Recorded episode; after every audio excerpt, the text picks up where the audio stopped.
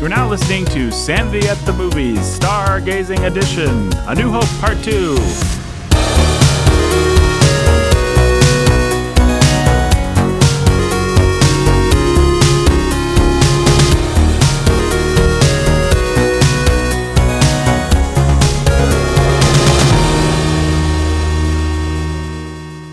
Everybody, welcome to Sanity at the Movies. This is Nathan Albertson, your humble and obedient host, joined by Pastor Jacob Menzel What's up? and by not Brandon. Not Brandon. He's getting or Ben. He's getting ACL surgery this week. Brandon Chastain is Yep, tore his ACL. tore his ACL playing some street hockey, but stargazing must continue. Star Wars must continue. Yeah, we could have been here for it, but Ben still He's taking a second honeymoon, basically. It's like a second honeymoon. Yeah. Point being, it's just me and Jake to finish out talking about A New Hope, and we are ever so excited to do it. I'm so excited. Brandon, in particular, I'm I so- think might have been helpful, but he'll so be back. He'll be back for Yep. uh, Empire Strikes Back. Return Don't cut my Jedi. don't cut my Saved by the Bell reference. Oh, I will. I'll definitely get that. no, no, I'll leave it in now that you've identified. These are the kinds of references that I always make that Nathan ends up cutting. He's like, I don't understand that reference. I was homeschooled. Well, the thing is, I don't think it's a reference. I, it just goes over my head, and so I'm like, okay, Jake's saying nonsense. He probably wants me to cut this out. Like that's. It's, Yeah. I'm not trying to be a jerk. It's Yeah, just like no. Jake said something into the mic that wouldn't have be be of interest to anyone, including Jake. I don't know why he did it. I'll cut it out.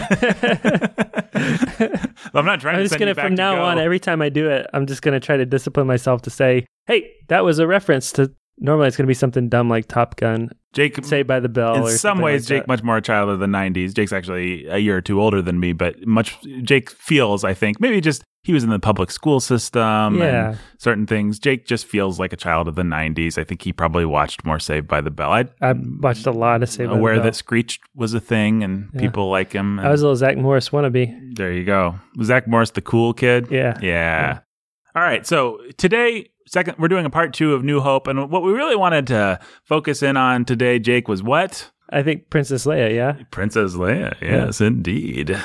We'll focus in on the princess herself, Senator. Now, in the Yes. current continuity, maybe dead for all I know. I don't know. Wait, what? Isn't she Senator Leia? No, Gen- General. General. Yes, I'm General sorry. Organa. Yes, yes, yes, yes, yes. Yeah. Right. Her dad, Bail Organa. Yes, yes. a yes. senator. He was a lowly senator. L- let me. I'm going to offer some context, Jake, because what I think That's we, what I need. I need some helpful context. Well, that's I need what- to understand Leia's place in history. Well, I want to talk about Leia's place specifically in the history of film. The history of film, as I like to remind people, only about 100 years old. It's a very new medium. I don't know why I find that that's so so important, but I just think it's it's important to remember. Well, it's, it's in its infancy. If we were going to talk about the novel, is a relatively new art form, and yet the novel is we've got 500 years. Yeah. You know, some, some someone could argue that, you know, this early Greek or Roman thing was a novel, but really, you know, if you're going to start it with Robinson Crusoe, you've got a few hundred years of novel history. If you're going to just talk about literature or poetry, you've got a couple thousand years and you're going to talk about different ages and eras. Mhm. Film, basically, the big stuff that happened is going to be associated with the West, with Hollywood, this kind of history. yeah, and you can tie about. it. You can tie it to to plays, to ancient drama. Sure. and, and there's a clear linear connection there, but it is a different medium. Like we like to talk about, it took people a while to figure that out. Yes. Well, Man, have we figured it out? man, have we figured it out? And the audience's brains have adapted. We know how to approach film. Even if you don't know anything about film, your brain does. Your subconscious, you know what a bunch of images chopped together mean because you see it in commercials, you see Yeah. it everywhere, you see it in and now, music videos and now YouTube if you go videos. back and watch an old film and you're like, "Wow, this is boring," or "Wow, this is over the top," what you're a- actually reacting to is a stage play Mhm. that was filmed Right. essentially, and wondering why they filmed a stage play instead of making a movie as you know it. Yeah, well, these old movies have a lot of what people like to call shoe leather, which is people walking from a place to a place. Just to give you a very simple example, you, as a modern film consumer, if you're a person under the age of, let's say, 50 listening to this, you are used to the fact that if I have a shot of Jake here and he says, you know what, I'm going to go to Africa, we can have two shots, you know. Jake can just suddenly be in Africa and you will fill in the blanks in your mind. Jake can say, I'm going to go to Africa. And then boom, Jake's sitting there surrounded by rhinos, whatever. Oh, hey, Jake's in Africa. Our brains fill in that information. Or we could do it in another cut. I'm going to go to Africa. Then we see Jake on a plane. Then we see Jake. Those old movies, they would have to be like, I'm going to go to Africa. And then I'm going to book the ticket. I'm going to call and talk to the ticket agency. I'm going to get in the take cab, go to the airport. We'll see Maybe you have to stay in a hotel. we'll see Jake actually walk up to the guy and say, one ticket. Jake will tell me in the podcasting studio, I'm going to Africa. Then we'll see him walk up to the the flight person at the airport. One ticket for Africa, please. We'll see Jake board the plane. We'll see Jake sitting on the plane reading a newspaper. We'll see the plane land. We'll see Jake get out. We'll see the guy come up to Jake. Welcome to Africa. Yep. Uh, I mean, it'd literally be like five minutes of screen time just to tell the story because they couldn't trust audiences to get the story. But now they can. And it's because audiences have become more sophisticated and filmmaking techniques have become more sophisticated. You know, maybe thinking of it, you know, as being more sophisticated doesn't appeal to you, but I maybe a better it may be that we're more sophisticated, maybe be, be that we're trained. Yeah, that, that, that actually is a really good way to think about it. We just know what these techniques mean. We know what montage means. We know Yeah. that if there's music, and even if we can't define montage, we understand and accept a montage. Right. Oh, a bunch of shots of Rocky working out means that time is passing and he's getting stronger, and the music's Yep. telling me this. And the more kinds of things like that you see over your lifetime, and the younger you start seeing them, the more your brain just accepts all these conventions. So it's not Cheats, ways of ways of telling the story without having to take the time to tell the story. so sophisticated doesn't mean more smart or intelligent or godly or good. Or even actively engaged. No, no, no. It, in some ways, it almost the means the opposite. opposite of that. But all we mean by sophisticated is your brain understands and accepts a number of complicated conventions that people of an earlier era wouldn't have because those conventions were in their infancy or simply didn't exist. Yep. Somebody said cinema is truth at 24 frames a second. Every cut is a lie. I don't know that I agree with that or even know what that means. But if you think about every cut as a lie, it's interesting. It's true, right? You know, It's at least worth ha- keeping in your brain. yeah, it's an interesting sort of and it's a part of what we we really do want you to see and understand when we talk about these movies and we don't spend a lot of time talking about the grammar of film or filmmaking but the the more you have in your head that every aspect of this film is trying to get you to feel or think a certain way about what's happening right. from the angle of the camera you know is the camera looking up at somebody? They want you to think that he's important or heroic. Is it looking down at somebody? They want you to laugh at him.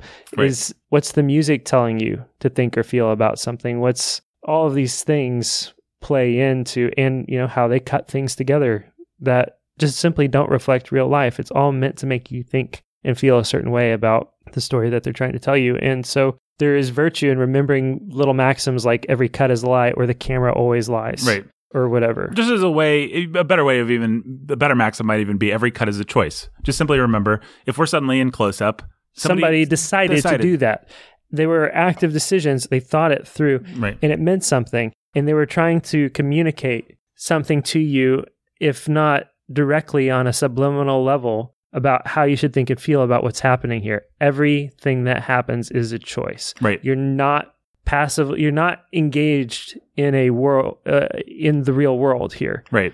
where things are just happening Precisely. Well, and the reason we say every cut is a lie is because a film is designed to make you forget those things. You're actually not supposed to be thinking about the fact that these choices are intentional. It's all supposed to just feel inevitable. Of course, Yep. we would cut to a close up of this guy and see what he's feeling. And so you really begin to accept that, and your brain gets trained to sort of just accept that. And so things will happen in a movie. Like, for example, I think of some 80s, some silly 80s action movies where they'd always put like hot chicks in there. Like uh, the, the very opening of Die Hard, Bruce Willis gets into town, gets into LA, he's on a plane, and the stewardess comes up to him and she says, Hey. And he says, Hey. And it's this really uh, short, unimportant moment that just almost seems like it just inevitably happened. Like Bruce Willis was on a plane and a sexy girl gave him a look. Like Yep. it almost feels like they just captured that. You know, it's organic. But you have to remember that they decided they would do that. They cast Mm-hmm. an actress. They cast a certain type of actress. They went. They they put a call out to a place called Central Casting. Said we want this type of woman. They auditioned. literally called central casting Yeah, there literally is a place called Central Casting that they, they they could get a bunch of photographs of women who want to be actresses or who are actresses, look at them, decide. Probably Bruce Willis got to choose who the sexy girl that would say hi to him was. She was cast to do a certain thing. In that case, I think to just remind you that this character is virile and Yep. to provide a little eye candy for the audience. And it's a real throwaway moment. It's over in three or four seconds, but They decided to do that. they decided to do that. and they're all shaping what you think about this protagonist and and what you think about women. And if you think I use that example intentionally because I think it's a negative example, basically, Right. you know, it's something kind of trashy and bad, and it teaches you bad things about women and bad things about men, and it's all over in three seconds, and it's very intentional, and you'd be forgiven for just accepting the story just the way conceit that, things are. this the stewardess just couldn't help herself. She was interested in in Bruce Willis and uh, John McClane. You know, she's uh, what what stewardess wouldn't. Well, no, she could have helped herself. The screenwriter wrote that. The producers said, "Hey, let's be sure to get more sexy dames in this movie." It was all intentional. It was a series of choices made by a lot of people. Why are we talking about this? Well, just because this whole rabbit trail was just simply started by talking about film being a relatively new Yes. medium. And so when we talk about the history of film, we're talking about something that still is in some ways in its infancy, but has grown because of the money that's in it, has grown astronomically in its sophistication Yes, over a very rapid period of time, and people still haven't begun wrapping their minds on a popular level. People haven't begun wrapping their minds around understanding the medium, how it works, and what it does to them in the way that those who are creating right. films Well, no the- inside out. Most most kids, if they've been through high school and if they paid attention and got okay grades, I think, I hope, I believe, maybe I'm wrong about this, but they should know about literature and they should know plot and theme and character and setting and have a handful of terms and All ideas. ca- yeah these these basics of what makes a story work what makes a novel work how this works or hopefully basics of what makes poetry work and how rhyme and meter and all these things play mm-hmm. into making the, a poem a poem and make it set it apart from a novel and how it works on you this way and that way as opposed to a novel that works in these different ways. And even even you know to some degree you know in high school you've, st- you've studied shakespeare. That's part of the discipline. Right.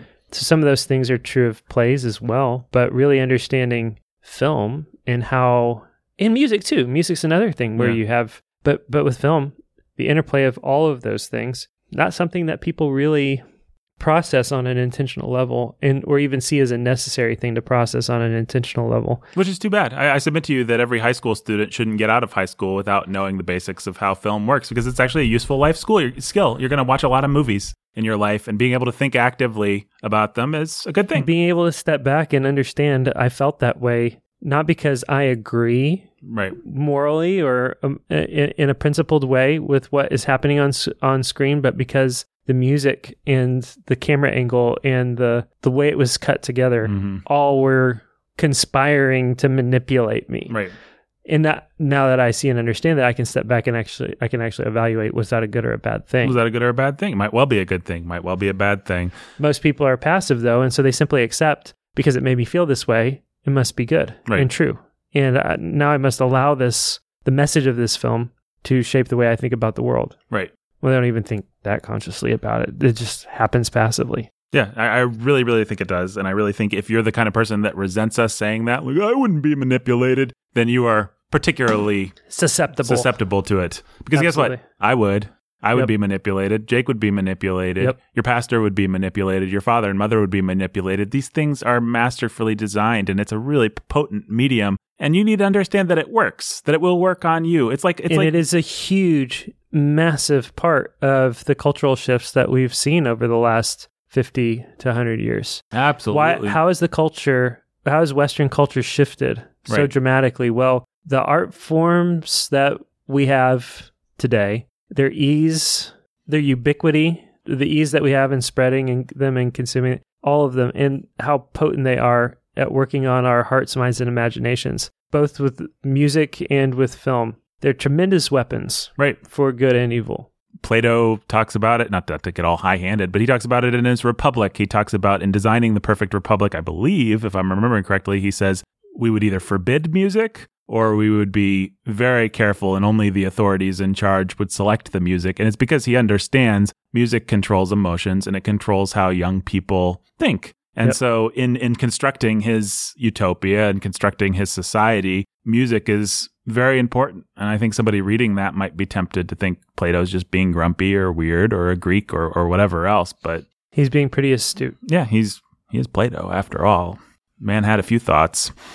So, all of that to say, let's with that with everything we just said in mind, let's talk a little bit about the presentation of women in film because Princess Leia is considered, I think, by many people a seminal character, a seminal, kind of a people Yes. feminists use her as she's she's, she's kind absolutely, of an icon now, right? absolutely, Absolutely. You can find Even even if at the time they wouldn't have, they want to claim her now. They definitely want to claim her now. And we'll talk about whether she's claimable now, whether she was claimable then. But I want to give people a little bit of background because I think when you hear people think of, talk about it, they talk about it in a very simplistic way. And what they want to pretend like is characters like Leia or characters like Natasha in the Avengers or Captain Marvel. They want to talk about these characters as being really groundbreaking. And I, whether they explicitly say this or not, the narrative is that all old media, all old movies were stupid and sexist, and. Can we finally get a female superhero on screen? now? right? Women were just bimbos, and it was all about the woman's reaction to the men. You know, there's that. I think they call it the Bechdel test. Do do the female characters in your movie ever talk about anything besides the man that defines their life? Old movies always fail that test. It's always actually all about the man. I think that's kind of garbage. It's got a little bit of truth to it, but it's it's also got a lot of garbage. Just like any simplistic paradigm that makes everything that is in the past bad. Defend yourself. Right. Well, let me do it. So, you talked about how film came out of other art forms. And film, of course, came from stage craft and from the stage and from plays and stuff like that. And so, a good place to start in understanding early female characters is with the Victorian melodrama. And Victorian melodramas were just what they sound like. They were melodramatic. They would be these little cheap plays that would be put on that the plebes could go and pay for, and they would have a virtuous heroine. You know, like all your Snidely Whiplash kind of stuff comes from these tropes, you know. Snidely Whiplash. Snidely, oh, people. Snidely Whiplash is from George of the Jungle. He's an evil villain who twirls his mustache and ties the virtuous young heroine to So train if you tracks. hear Snidely Whiplash, what you mean is all of the tropes of when people say mustache twirling villain, I'm going to tie the woman to the train track Yes. and tap my fingers together and evil villain that uh, makes steeples out of his fingers and says and laughs wah ha ha ha wears a black hat has a mustache which he twirls is after the virtuous young kind of stupid heroine trying to defeat the virtuous young kind of stupid male character and maybe there'd be a wise parent or advisor or something like that but it would all and and a clever servant and they would all be conspiring to defeat this horrible black hatted mustache twirling villain. That is Victorian melodrama. If you've heard of things like Sweeney Todd or some of these stories with just horrible villains. But Snidely Whiplash, Yeah, but that is the actual guy. yeah, it's not well. Not Whiplash is the parody that George of the Jungle Right. did of it, but that's who you do. If you if you know George of the Jungle, which you should, that's who it would be. And they're not really exaggerating that much. They're just tweaking and being a little ironic about the fact that these very simplistic types were presented to people. If you've read any Victorian literature, you know that they liked to think about things in very romantic terms. You know, if you've read Dickens, Tiny Tim, if you've if you've, if you've read your Dickens and you know how he and you can listen to us talk about this on the bookening all over the place, you know how he thinks the way that he idealizes women and children. You got to kind of think of it that way. For just Mhm. imagine the cheap. If Dickens is the good version, imagine the cheap, dumb version put on for poor people to go watch in a playhouse. Everybody has always understood that poor people, the common man, the Mhm. lowbrow taste, loves these over the top grotesques, these over the top figures or caricatures, cartoon characters of uh, sort, sorts of of people. And uh, you go back to Shakespeare, and Shakespeare's always got the fool. Mhm. He's got the Falstaff. He's Right. got the you know this like comically over the top, silly, ridiculous. He has these characters that are always coming in and out of all of his plays Mhm. because he needs comic relief for the dramatic and realistic t- tensions that he's trying to put in his plays and that are the point but he needs to give people breaks he needs to keep the lowbrow Right. people entertained and engaged and happy and ready to embrace the grand truths that he's portraying for them and so these characters of uh, they're classic they go all the way back to the greek plays as well Absolutely. like, so you take that and you remove the level of sophistication of Shakespeare. And Dickens is going to call in that too, but you remove the level of sophistication of a Shakespeare or a Dickens, and then think that just like you know, the cynical, I'm just going to give people that. Give them what they want. And Yep. I assume that people are lazy and maybe let's blame people a little bit. Maybe they are. They don't want to think too much about their stories. And so here's the girl, here's the guy, here's the villain, here's the mentor.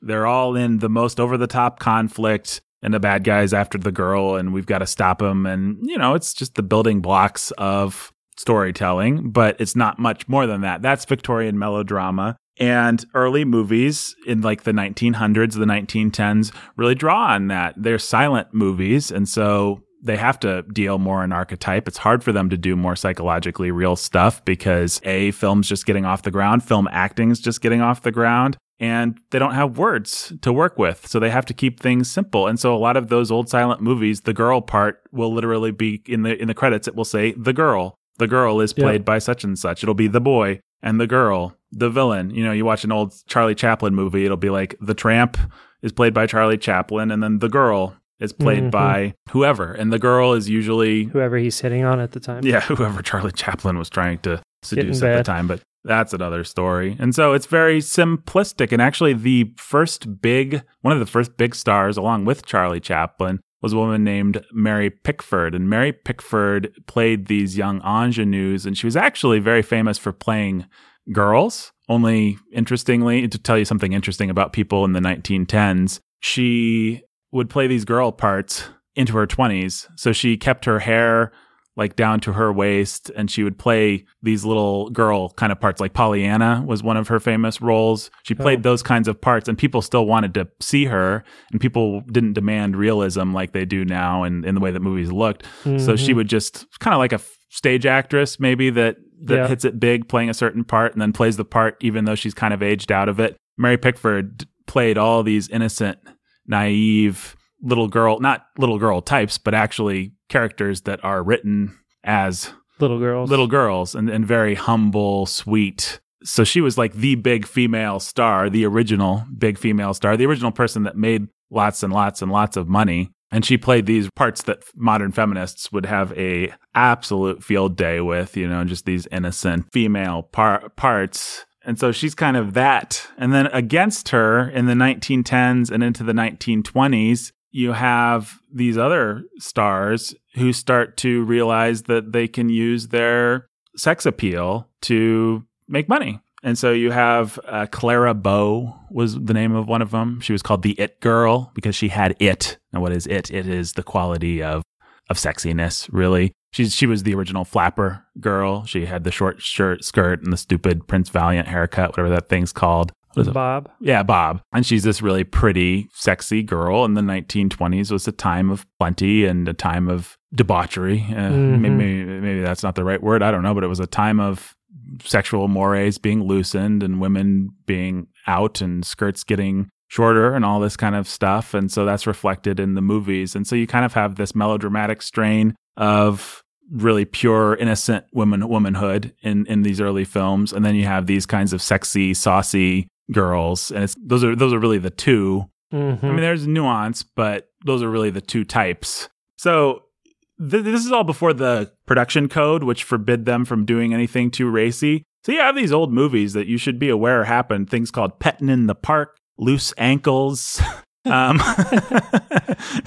these these all happened before 1930, and they were sold on. I mean, what do you think petting in the park was about, Jake? Any any guesses what happened in that movie? or- Probably they had a couple of dogs. There's some dogs that they were petting. Yeah, Then they were just petting the dogs in the park. and loose ankles. I don't know what would happen in that movie. Maybe Probably a bunch of people rolled their ankles because there was some disease. Right. They were all like playing basketball or yeah, something. it's a very serious their- medical melodrama about loose ankles. Yeah. The the original blonde bombshell was a woman named Jean Harlow, and the reason we remember her as the first blonde bombshell is because she starred in a movie in 1933 called Bombshell. Ah. Um, and she coined the term. And so you had these sexy women, and then you had the virtuous women, and they're running next to each other.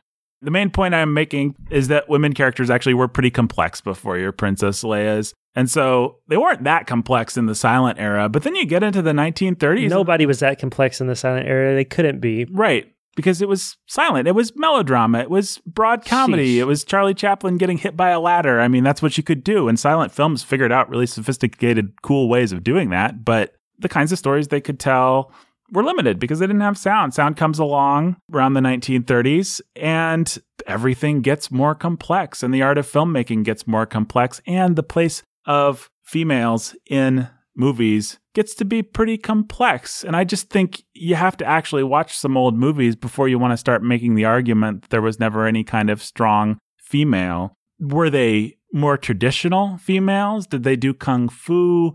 Did they break outside of certain, shall we say, gender stereotypes? No. But within those stereotypes, within a traditional. Even Errol Flynn's girl might pull a sword on a bad guy. Yeah, exactly. Well, or smash a lamp over his head or. Well, and actually, women were, you know, the World War II happens, ends in 1945. Women entered the workforce eh, during the whole of the war, and that's really reflected in Western movies. So you think about Jean Arthur, the star of um, with Jimmy Stewart of of Mr. Deed or Gary Cooper's Mr. Deeds, and Jimmy Stewart is M- Mr. Smith. Yes. You, you, think about her in, in Mr. Deeds, she plays a, a, star reporter. In Mr. Smith, she's like the secretary to the evil senator or something. Mm-hmm. But she's this really abrasive, tough woman. Well, I mean, think about every everything anybody named Hepburn has ever played. And well, exactly. You bring up Jimmy Stewart, and I my mind went to Philadelphia story where right. you've got Cary Grant and Jimmy Stewart, and there's one woman,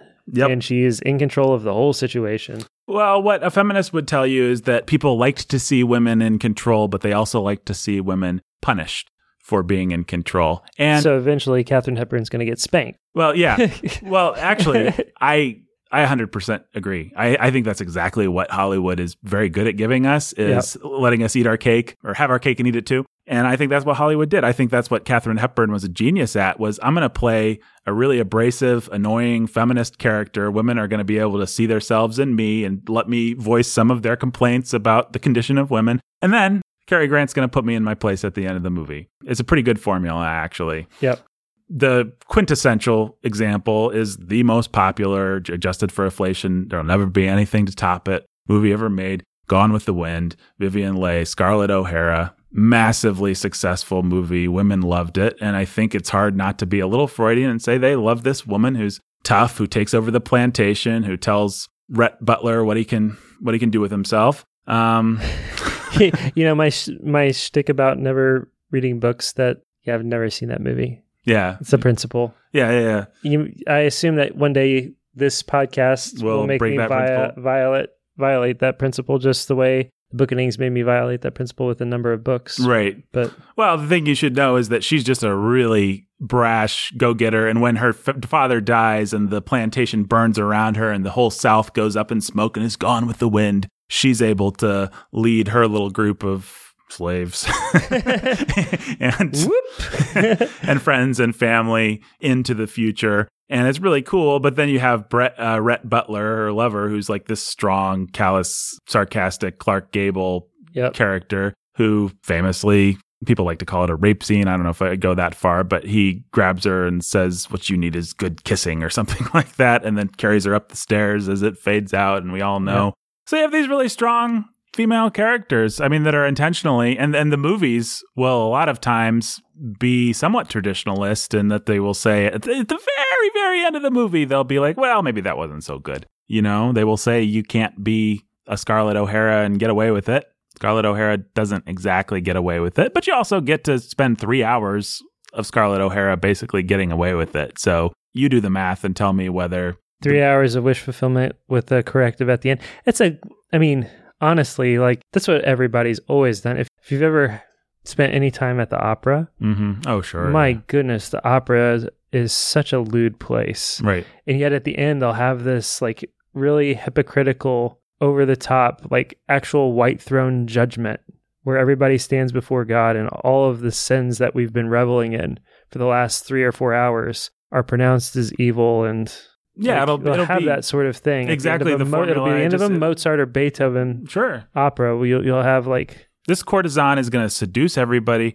get everything that she wants, and then she's going to start coughing and die of consumption at the very end. And then they're going to uh, literally say, "This is what she gets for being a godless." Yeah, and it's like we didn't come to the opera because we wanted to see her be good. Yep. It's actually what Breaking Bad messed up. Breaking Bad, I think, should have had just in a cynical sense, I think it would have been a more satisfying for story if story if they'd actually punished Walter White more. I think you would have felt more like you'd had your cake and eaten it too, and it would have felt more satisfying for people. The fact that Walt, kind of in an emotional sense at least, gets away with it at the end puts a kind of a queasy pall over the whole thing. You, you, you sort of, as an audience member, you want to see him punished so that then you can feel good about the fact that you enjoyed his you enjoyed awfulness. his awfulness. And because you can agree that that was what should have happened. right, Yeah. Yeah. On the one hand, yeah, you're right. On the other hand, you respect, you sort of respect Vince Gilligan for being like, yeah, he, no, no, you actually, this is what you, yeah. Vince this is what you just like, really want. Don't be a hypocrite. He was your hero, and we're gonna give him a hero send off. If you try to pretend like he wasn't, then you're lying. Yeah, I, I actually think that that's what's maybe smart about it, the ending, but it's also just in a sinful way, perhaps unsatisfying. What these people have always done is acknowledge very cynically everybody's hypocrisy Right. and desire to remain a hypocrite. It's Um, all about your conscience and your subconscious. And if you can let people sort of enjoy something illicit without making them feel illicit, that's kind of the whole trick. Yep. And I'm not saying that's good for if you're, But that really is the that is listening. the art that Hollywood has been in the business of perfecting and mastering for a century. Which brings us to another famous, morally compromised, interesting female character, which is Ilsa from Casablanca. And that movie is a masterpiece of the construction of it, just the construction of the story and the brilliance of the screenplay makes a whole lot of stuff go down very easily. Mhm. And I know they make the right choice at the end, but you're supposed to really feel bad that they make the right choice. It's like the Yeah. tragedy, the noble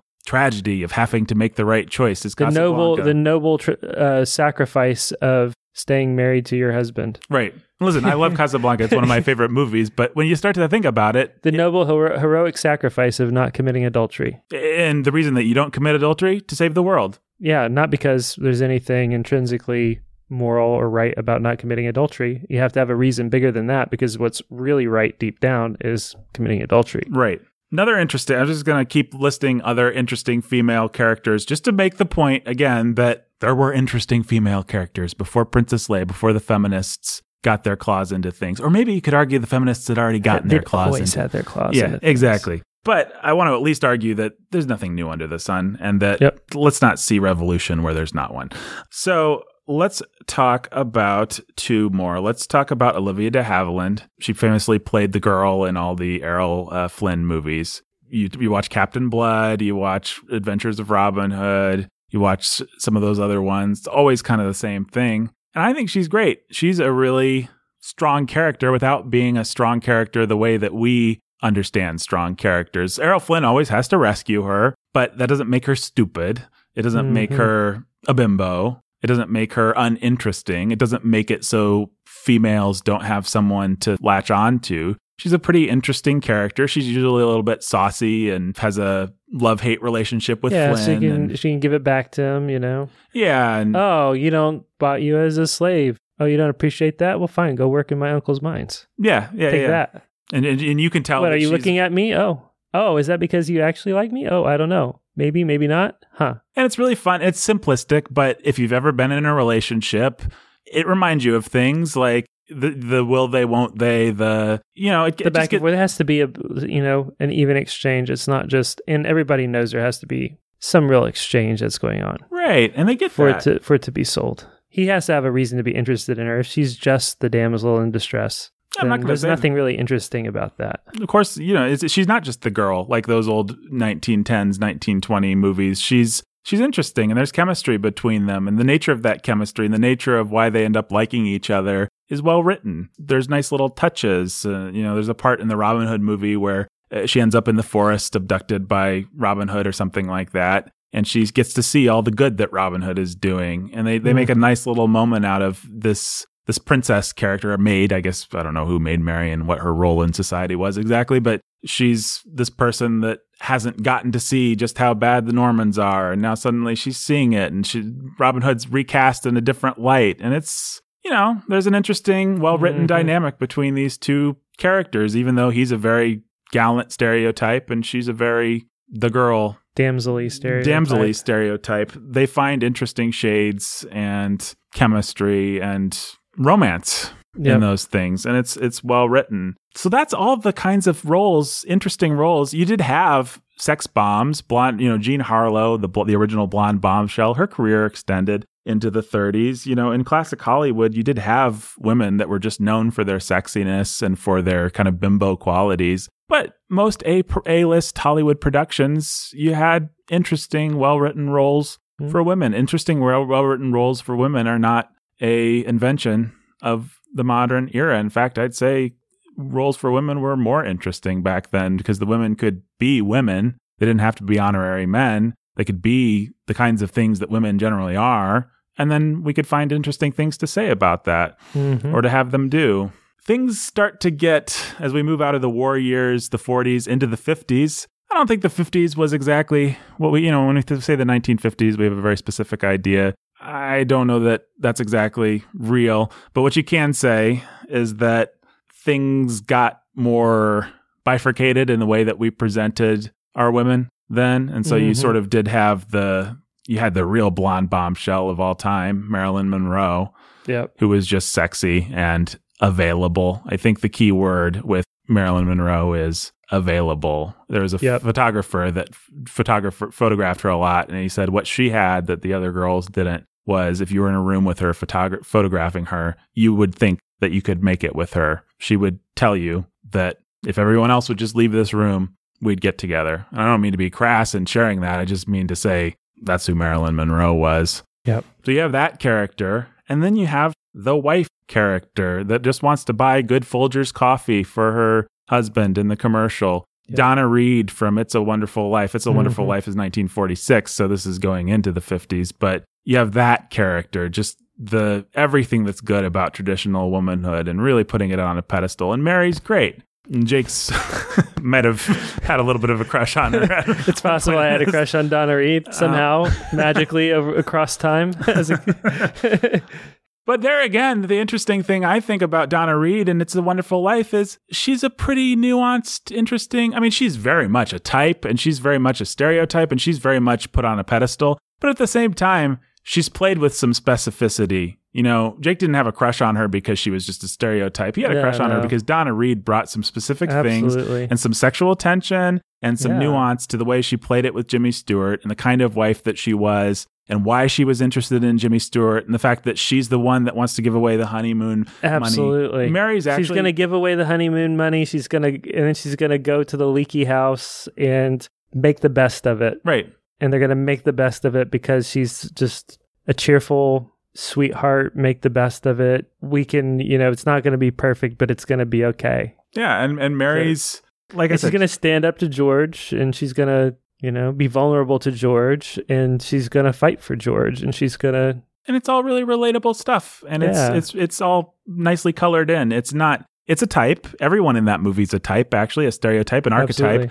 But the kind of stereotype archetype that you can put yourself in. You can see yourself as George being a total jerk to this awesome woman. Yeah. But I don't think Donna Reed's being taken Into advantage his- of or made to play a stupid part. I think Donna Reed's not. allowed to bring a lot of Strength and charisma, charisma, and, and, charm and, and, charm yeah, and intelligence to the saintly wife role. And so absolutely. I think even those traditional roles, we have to see past. of course, you know if she had never married George, it's a different She would have been a spinster. yeah, Yeah, which is this dumb plot point so made by stupid. misogynist male writers, and I stand by that.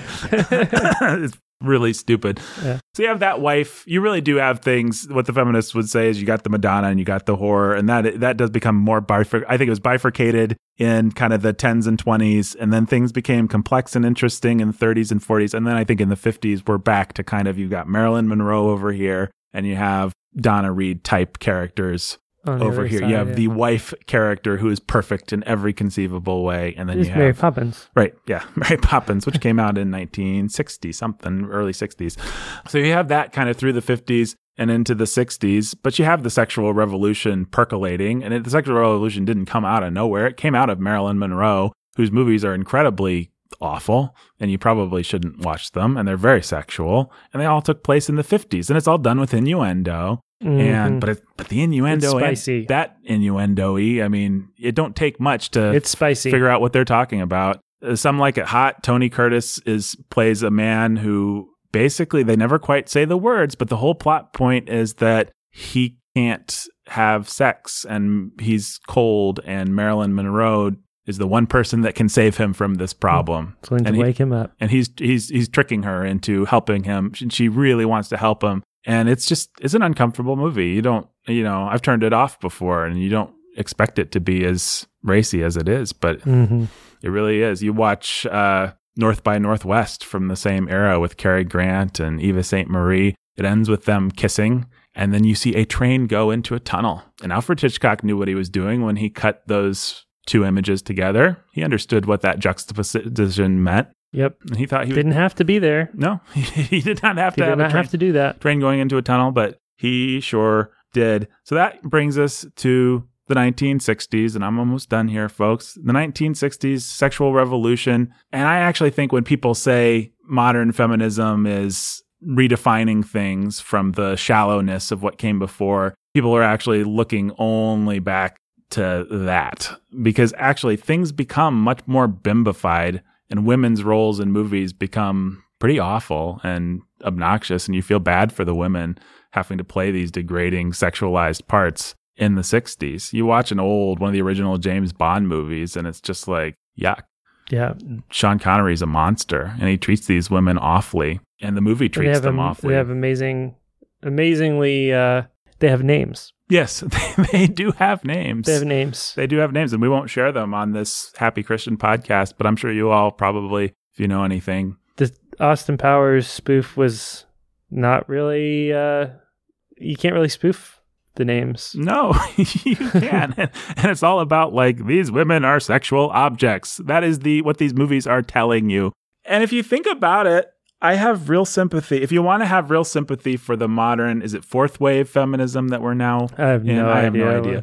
But if you want to have some real sympathy for it, I, really, I, I have no sympathy for it. But if you want to have just a little bit, go back and watch a movie from the 60s and watch footage of Woodstock and watch an old James Bond movie and then put yourself in the shoes of young women and think about how scary it would be for all the sexual constraints to suddenly fall off of a society and to be told that you are to be sexually available. That's what And that this is a good thing. make love, not war, man. And imagine how scary that is. There's no protections in place. Men can just no tell you, hey, hey, baby, you're supposed to make love. Like that's what we do. I mean, imagine the rape. Imagine the sexual assault. Imagine the things that suddenly, the demons that were suddenly, you know, the Pandora's box that was suddenly opened up. And imagine how scary that is. And you really see it reflected. It's it's obviously portrayed very positively in a James Bond movie. Make no mistake, there were a lot of women that just embraced it and threw themselves fully into it. Oh yeah, I mean, people like just to, since we're talking about movies, you know, Ursula Andress, the famous woman that came out of the sea in the first James Bond movie, or uh,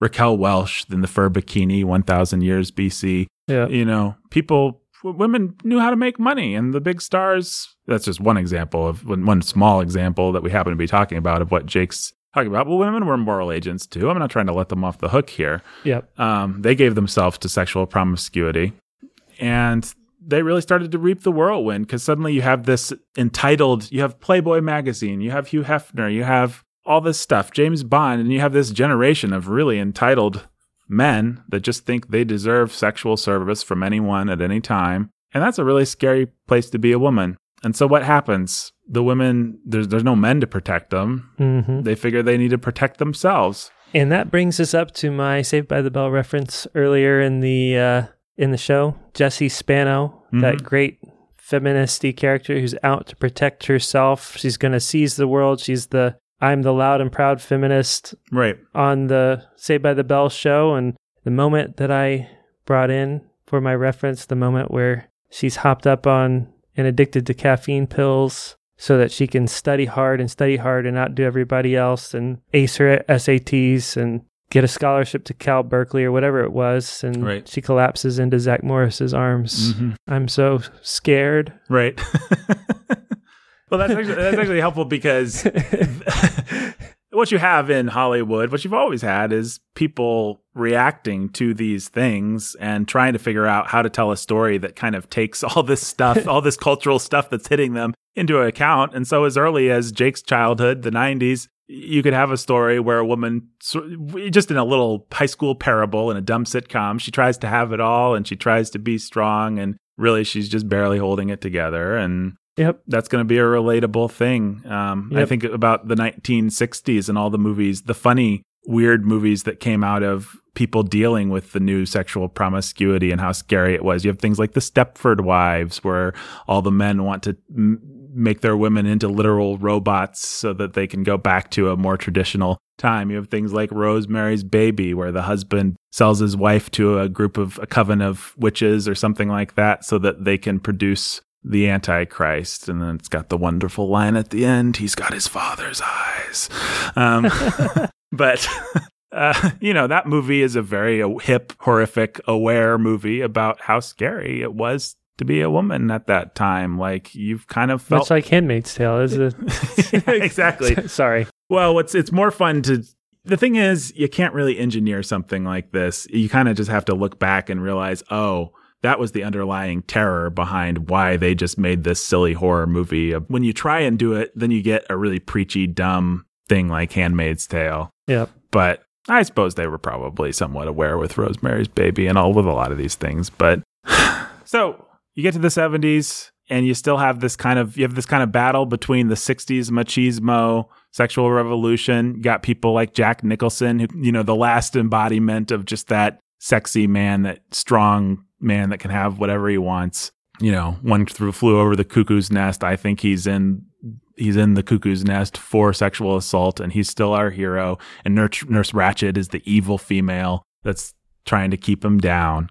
And you have things like this but you have this interplay between this new feminism this new understanding of of female empowerment and this generation of women that's just like i don't think we want to be sexual objects but no one's going to protect us from this so we need to be brash we need to be strong and we need that to be reflected in our art thus 1977 we come to star wars and princess leia Princess Leia, Carrie Fisher, daughter of debbie reynolds singing in the rain somebody that might have fit into our Donna Reed. Donna Reed, yes, she's she's a great example of just that beautiful traditional Classic. femininity kind of yeah. part. Actually, that movie is a great example of a movie Scene that's got Rain, both. It's got that long, boring dance sequence with the other kind of woman. In it. Yep. Boring and worth skipping for other reasons, perhaps if you're watching it with kids or even if you're watching it as She a dude. long legs. Right, you got that, and then and that's got- what that whole scene's about is Yep. the length of her legs. Yeah, and it's really saucy and weird, and Yep. uh, It's it is uh, pushing the bounds of eye candy in Technicolor. But then the movie, you know, Gene Kelly doesn't end up with that woman. He ends up with Donna Reed. Yep. Have your cake and eat it too. Really classic example of the two types. I mean, you can just, it's all over the place, right? Yep.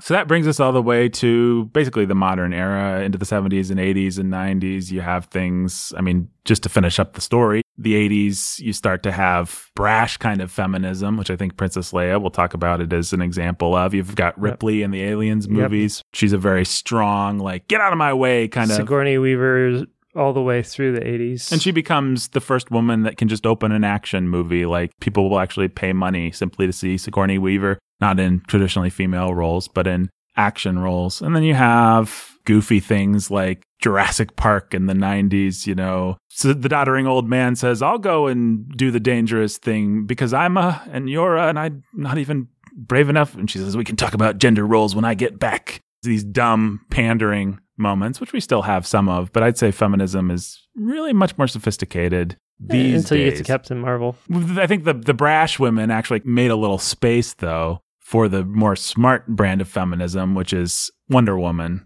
Is Yeah. a great example because she's kind of soft and feminine and she's maternal and she's everything that we like. She's Donna Reed and she's Wonder Woman. And she kicks butt. Yeah, and so we just lie to Yep. people and say you can actually be all those things. Being Donna Reed doesn't come with any attendant vulnerabilities, Right. which is just a lie. Being anything comes with attendant attendant vulnerabilities. Yep. So that's the story in a nutshell. Hopefully, somewhat interesting and helpful to people. But let's go back to Star Wars and see how we think Carrie Fisher playing Princess Leia fits into this whole thing. All right. It's hitting right around the time when everything was changing, just in, in the decade. You know, this is not that far removed from the really nasty, mean, sexist, sexually debauched, and sexually using women of your 60s, of all that sexual revolution stuff. This is not very far removed from that. You have in Carrie Fisher somebody that would have grown up with some of that. And suddenly she's asked to play Princess Leia. And Yep. what is there to say about Well, Princess in Leia? in the broadest strokes, we're back in the 1910s. Yeah. We have a bunch of mustache twirling villains who are wearing black Nazi suits Mhm. and wearing Nazi hats and Nazi helmets and Nazi uniforms. If they had mustaches to twirl, they'd twirl They them. would twirl them and they capture her and they take the princess deep into the darkest dungeon, into the belly of the whale, as it were, hmm the dungeons of the dragon, the drag, the fire-breathing dragon that can destroy worlds. And our heroes have to go and save the day and rescue the princess. And why is And Luke do. motivated? Luke is. Let's for, put aside all the sister stuff. We don't even know if George Lucas had thought of it. He doesn't seem We like doubt it. Why is Luke motivated? She's beautiful. yep, That's literally- Can you, can you imagine a girl like that with a guy like me? Yeah. kind of stuff. Han and Luke are going to compete for the affection of the princess. And So it's the most stereotypical fairy tale woman as prize is what the feminists would say, and I basically agree with them. Woman Yeah. as prize, beautiful woman as they go re- reward and prize and motivation for man to do great things. they rescue her from the dungeons and the mustache twirling villains, and they go back and then they slay the dragon, Right. well, having gotten her to safety. She does not come along Nope. on the journey to slay the dragon. Once you've saved the princess, the princess done stays back at the castle. they rally the knights and they storm the dungeon, the castle, and they kill the dragon. It's a pretty traditional movie. Yeah. eh? Uh, What? in the broadest strokes, yes. But in the details, In the oh, how subversive. the devil's in the details. so, how is it subversive in the details? well, it's just, again, trying to bring the same kind of nuance and complication, if you can call Star Wars anything that happens Nuanced in, or complicated. anything that happens in Star Wars nuanced or complicated. Yeah, they're going to go and save the princess, but the whole while saving the princess, what the princess is proving is that the princess somehow doesn't need to be saved, and in fact needs to save them. hmm they're going to bumble bungle this whole escape altogether. So they get her out of the cell, and she's like, "What kind of rescue is this? Did you have a plan for getting out of here, or are you just trying to get me killed?" She takes the blaster and she shoots some people up, and she blows a hole in the wall, and they escape. Into the garbage chute, flyboy. Yeah, and she's like sassy and brassy and brash with Mm. them all, and she's short for a stormtrooper and all that stuff, you know, big walking carpet. And she's not having it. She's not going to be that pretty damsel that needs to be saved. She's going to be one of the boys. She's going to help. She's going to pull her own weight once she gets out of the cell. And she Right. does all the way to the very end of the movie. Except in the broad strokes, like we just said, it's completely traditional. And the weird thing about Princess Leia is that she'll bald facedly, without without the movie apologizing for it, she'll just flip. Yep. She'll be really brash and brassy and firing guns and stuff, and then they'll need to swing across a chasm. And she'll kiss Luke and say "for luck," and then she'll cling on to him in a very Olivia de Havilland, Errol Flynn. Errol Flynn a- is straight out of that. right, it is just that as they swing across. It's a direct reference. To Right. that. And the music, in fact, is a direct reference to that. the Art of the Score podcast we both listened to, and what they what he says about Indiana Jones, I think it was in that podcast. They talk about how John Williams didn't write Marion in in Raiders of the Lost Ark as she was. He sort But of, as Han imagined, or as a or yeah. yeah, whatever that guy, Indiana Jones. right. And so it's a very eh, Marion is a very tough, brassy, sarcastic tomboy of a lead And she says this really romantic music. that just tells you that she's beautiful. She's a princess. A princess, and it's like she's not. She's not. Oh, but she is from Indiana Jones's perspective. And the same thing's true with Princess Leia. And those themes actually, Are very similar. they're incredibly similar. This themes of- melodically, structurally, musically. and the art of the score guys break that down in case it wasn't obvious to you and you can't hear it just thinking about it. in case you actually can't tell the difference, like I don't know that if you played I one, could I not could tell, tell you. that. I could not tell which which, was which. but Yeah, but you're a anyhow, I mean. Williams said after afterwards that nobody ever told him that Luke and Leia were brother and sister, and so he wrote those scenes romantic. He scored those scenes romantically Mhm. for the same reason. right. But yeah, she just she plays that role She slides right into that role, and then boom, she's back out of it. She's got the gun. She's going to be the one who makes the brilliant shot. And You know, it's this is reminding me of another really popular fantasy adventure movie from that era. Well, it reminds me of a couple things. Of course, it reminds me of Raiders of the Lost Ark, but that's kind Right. of just made by the same people. team, yep, That's George Lucas and Steven Spielberg, and apparently they like the same kind of women. But I'm I'm also thinking from that same era of Superman and Margot Kidder plays Oh, yeah. Lois Wayne, Lane, and very she's similar so- kind of. in the broad strokes, she's the damsel in distress. In every specific, she's subverting it by being tough and brash, Brash and brassy. yeah, and what's interesting about those, all three of those as a kid, although I would actually say that Leia was the least of these. mhm. I ne- like I loved those Superman movies, but I never liked Lois Lane, and I loved Indiana Jones, and I never liked Marion yep. or any of Indy's women. And the same vibe with Carrie Fisher, Mhm. but she was she was better somehow, or she got to play enough softness, or was made to pull it back a little bit more, or maybe she Mhm. was just made to wear a metal bikini. I don't know what Yeah. it was, but Mhm. probably didn't hurt things as a young boy. Well, hurt things didn't didn't hurt our appreciation of the character. Yeah, I didn't like any of those characters. I think I found Marion to be pretty annoying. yeah, Uh, Indiana Jones just had a bad taste in women. Probably if you'd asked me as a kid, the one I would have liked the most was the German lady that betrayed him. Also, yeah, But they were all three. All three of Indy's girlfriends were pretty obnoxious, and Yep. Margot Kidder as Lois Lane was pretty obnoxious. terrible. Princess Leia, kind of the same thing. I don't know. I'm trying. I'm trying to remember. I don't know that I would have given Princess Leia all that much thought. I was so enraptured with the story in general. I loved Han Solo and all those people. You know, it's like droids. droids. Yeah, it's just like there's so much to love. I don't think I begrudged the movie Princess Leia. I think I was go. she's she's kind of annoying. You know, she's Mhm. she's the girl part. You know, Right. she's the part that would give me cooties maybe. But she's what I don't remember is ever being in, until maybe Return of the Jedi when they blatantly tried to tried to make me feel this way with the stupid metal bikini. I don't Yeah. remember ever being attracted to her or interested in her as the female. Like I never. You watch an old say Robin Hood, Errol Flynn, Olivia de Havilland part. She's a very fetching presence in the well, and, films. and it's worth saying that they they actually went out of their way, and I, I, I guess there's some debate probably about where all the initiative for this came from, but they definitely went out of their way to make her as boyish as possible. Princess Leia, you mean? Princess Leia, yeah. Well, we should just say it. They Yeah. physically that she they basically they removed her curves as much as possible. They taped her down.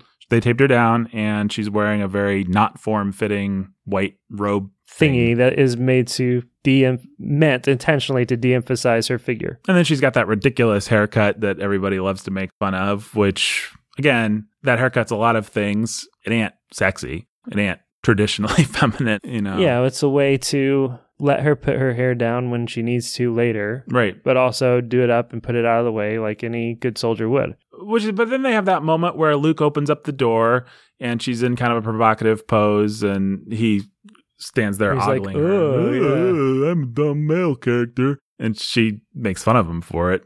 You're a little short for a stormtrooper, aren't you? And so she really has to bounce back and forth quickly. Oh, the, ma- the Oh, mask. I'm here to rescue you.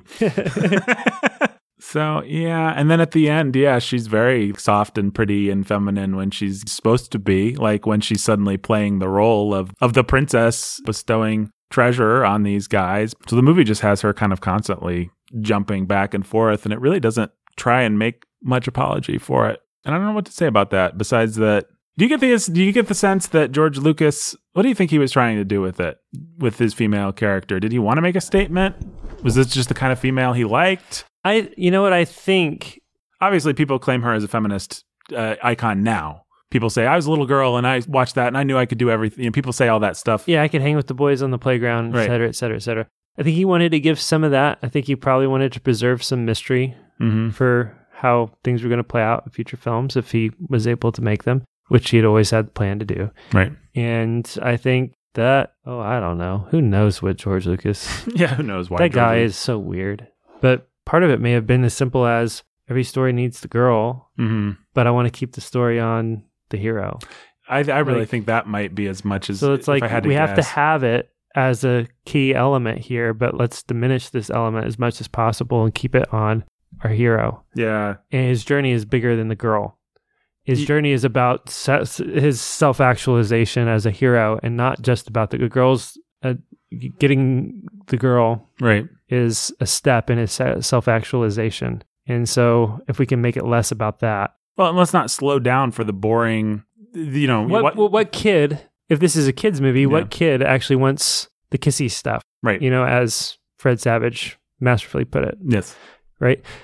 No kid wants the kissing stuff. Right. No, no little boy wants the kissing stuff. What they want is droids and lightsabers and cool spaceships. Yeah. And so let's focus on droids and lightsabers and cool spaceships and fighting. And as a kid, I think eh, wherever you're coming from, you appreciate the fact that we don't linger and have boring adult romance stuff Right. in the middle of this great action movie. What we have is we get it, it's there, and it, and it's it's always uh, you know there and out of the way, bang bang. Because what's actually cool is how they're they gonna blow up this Death Star? Are we gonna get to see that scary guy in the black robot suit again? Like, what's he gonna?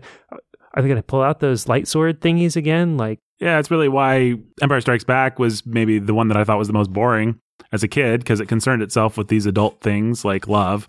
And now, as an adult, you know, everybody says it's the best. It's one of my favorites because it concerns itself with adult things that are more interesting to me than flashy hardware. I think that's really it. I think George Lucas just wanted the story to keep going and he wanted to pitch it at kind of a pre adolescent level. And and he succeeded master- masterfully. well, and it strikes me that one of the functions that women often have in these stories, and I dare say in life, is women represent a call to maturation. You Yeah. know, they uh, the reason that you put away childish things is so you can get the girl. I mean, that's what men in real life do. That's what you have to do if you're going to get a real girl. and, and and that is actually represented in an Errol Flynn movie. Like Errol Flynn just has so much fun fighting the bad guys and hanging with his bros and being a pirate or a robber, yeah, you know, is, or whatever it is. And it's like, no, Flynn, you've got to You got to settle down, man. you got to settle down. You got to kill the bad guy once and for all. Not so you can keep hang- hanging with your bros, but so you can stop hanging with your bros and marry Olivia de de Havilland's character. Yeah, you're going to have to figure out how to get this pirate ship in your record expunged. You're going to have to find a way to establish yourself so that you can have the girl. And that's a way that I think feminists and modern women and young girls that are being taught by those movies, they really don't understand how much power they actually lose and how much they give up when in, in the Avengers movie, it's like, as a girl, you're just expected to do cool boy stuff. Like that's what it's teaching girls is Yep. men don't actually have to give up Anything. hanging with their bros. We're no, all what's ideal is that if you can just be a bro, Who happens to have sex with me, which is yeah, which is what, every man fantasizes about wickedly. yeah, if we could just like, if I could just be as cool as Captain America and there was a Scarlett Johansson that would just like be one of the boys, but also be hot, Mm-hmm. That'd be awesome. that'd be the greatest thing ever, right? That's what everybody watching those movies, everybody wants to ship ScarJo Right. with their favorite character, whether it's Cap or Banner or Hawkeye or Mhm. whoever. They want to see that because why? I want to be able to hang out with my cool friends and do awesome stuff and save the day and have my girl be one of the boys who requires no sacrifice towards domesticity on any level. I don't have to get a job. I mean, I don't have to. Why is Hawkeye lame? Hawkeye's lame because he shoots arrows and he also has to go and be tied to his family. And so, yeah, I, I think modern movies really, beginning with Star Wars, maybe. I mean, I don't know that I'm prepared to make quite so bold a claim, but I, I can think of a few movies before that quite do it that way, where it's just, we're all boys, actually. And the ideal Yeah. is for us all to be boys. And Star Wars actually doesn't go all the way. Star Wars wants to say Han Solo should grow up in, in the trilogy. It's actually, Absolutely. it wants to say Han Solo should grow up. And then guess what? J.J. Abrams comes along 30 He's like, years he later. couldn't. He couldn't. One of the things that's appreciated by cynical, horrible modern people. Oh yeah, of course they couldn't make it. My relationship didn't work out. Why She should Han had to Solo be- Princess Leia? she was too brassy to settle down and become that sweet domesticated thing that and he was too wild and crazy to settle down and become a good husband and father you know so And the reason you do that is because you have it didn't work for you, and you have no faith that it can work for anyone else. and you have no concept of sexual maturity whatsoever across the board i mean sexual in a complete men and women sort of way Uh, those old adventure movies, really, in their silly, stilted, pathetic little way, had a lot of maturity, sexual maturity to them. This is this is what Robin Hood needs to give up. Get Maid Marian. He can't just be an outlaw in the forest, and Maid Marian's not just going to become an outlaw for him. No, he's got to grow up. He's got to defeat the demons and the dragons and the bad guys, and then he's got to settle down. Yep. That's life. That's the journey that we're all on. Yeah, and if you want to be discontent with that, then you know you can feed off of Star Wars for the rest of your life and be discontent with the beauty and glory of settling down and starting a family and being committed to one woman and being a good husband and father and settling into an, a role as a wife and mom. Mm-hmm. But, uh, that's that's worked out for a lot of people apparently. yeah, it seems to be working out really well. We have a really healthy, satisfied, happy culture of healthy, satisfied people, Yeah, very sexually mature, socially the board. mature. sexually, socially, relationally, emotionally mature people everywhere. So women, women, if you don't want to submit to becoming a bro and, and having to give up all your needs and desires for a man, then maybe you shouldn't be so happy about your Captain Marvels and your Natashas and your Black Widows and stuff like that, because that's actually what those movies are teaching young men is that you should have to sacrifice everything for him. And what you want is for him to want to sacrifice for you, like Christ sacrifices for the church. Yep. Final question, Jake. Yes. This is a big, broad Final question answer.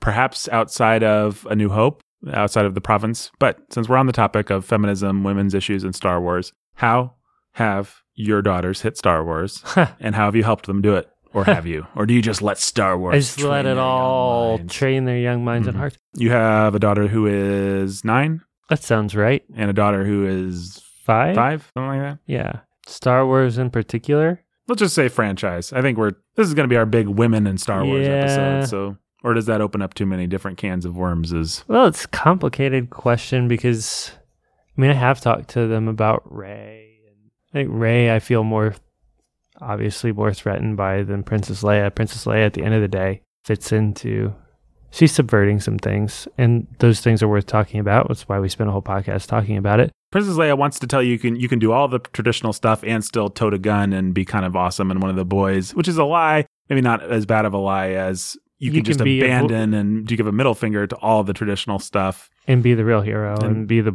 be what you know Luke could never be. Actually, Yeah. is what we're headed towards. Right. And so we talk about it, every aspect of it. Actually, we've talked about even down to how part of the point of the force being Kind of a leveling a leveling. force What's the word that I'm agent.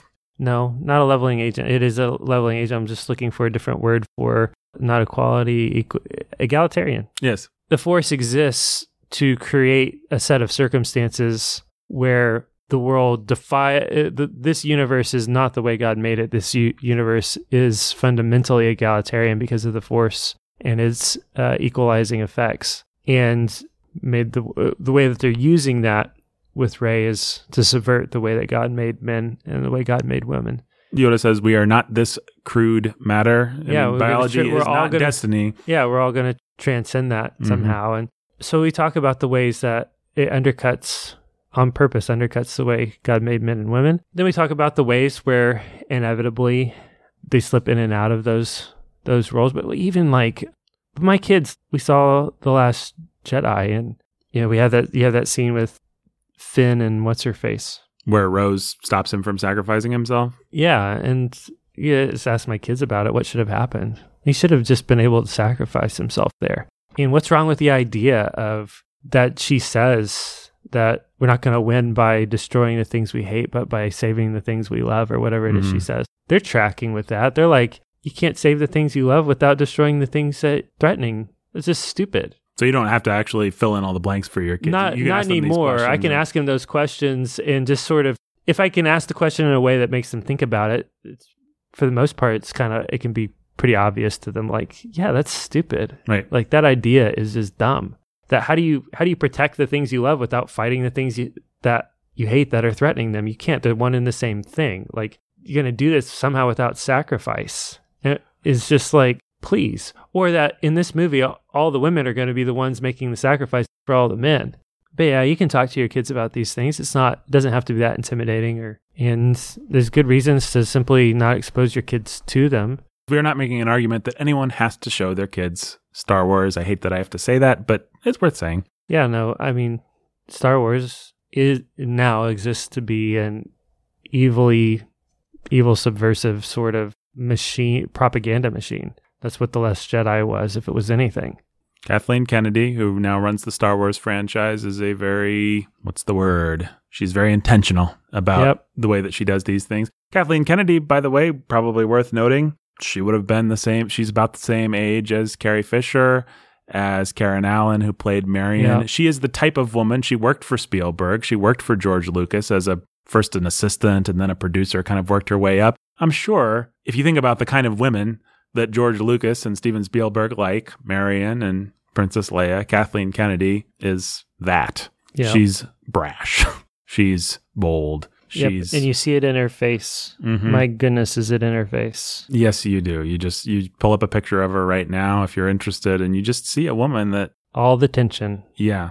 All the tension right there in her face. Yeah, it's, it's like a crease in her eyes, you know. It's like it's a furrowed brow. It's a Something about her jawline. something about her jawline. Very set, very defiant, very angry while trying to be happy. I don't know how else to say it. All right, anything else to say about Star Wars: A New Hope and femme females?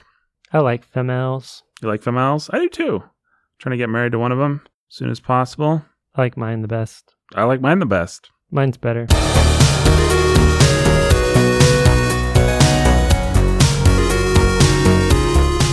show, as always, produced by me, executive produced by Jake and me.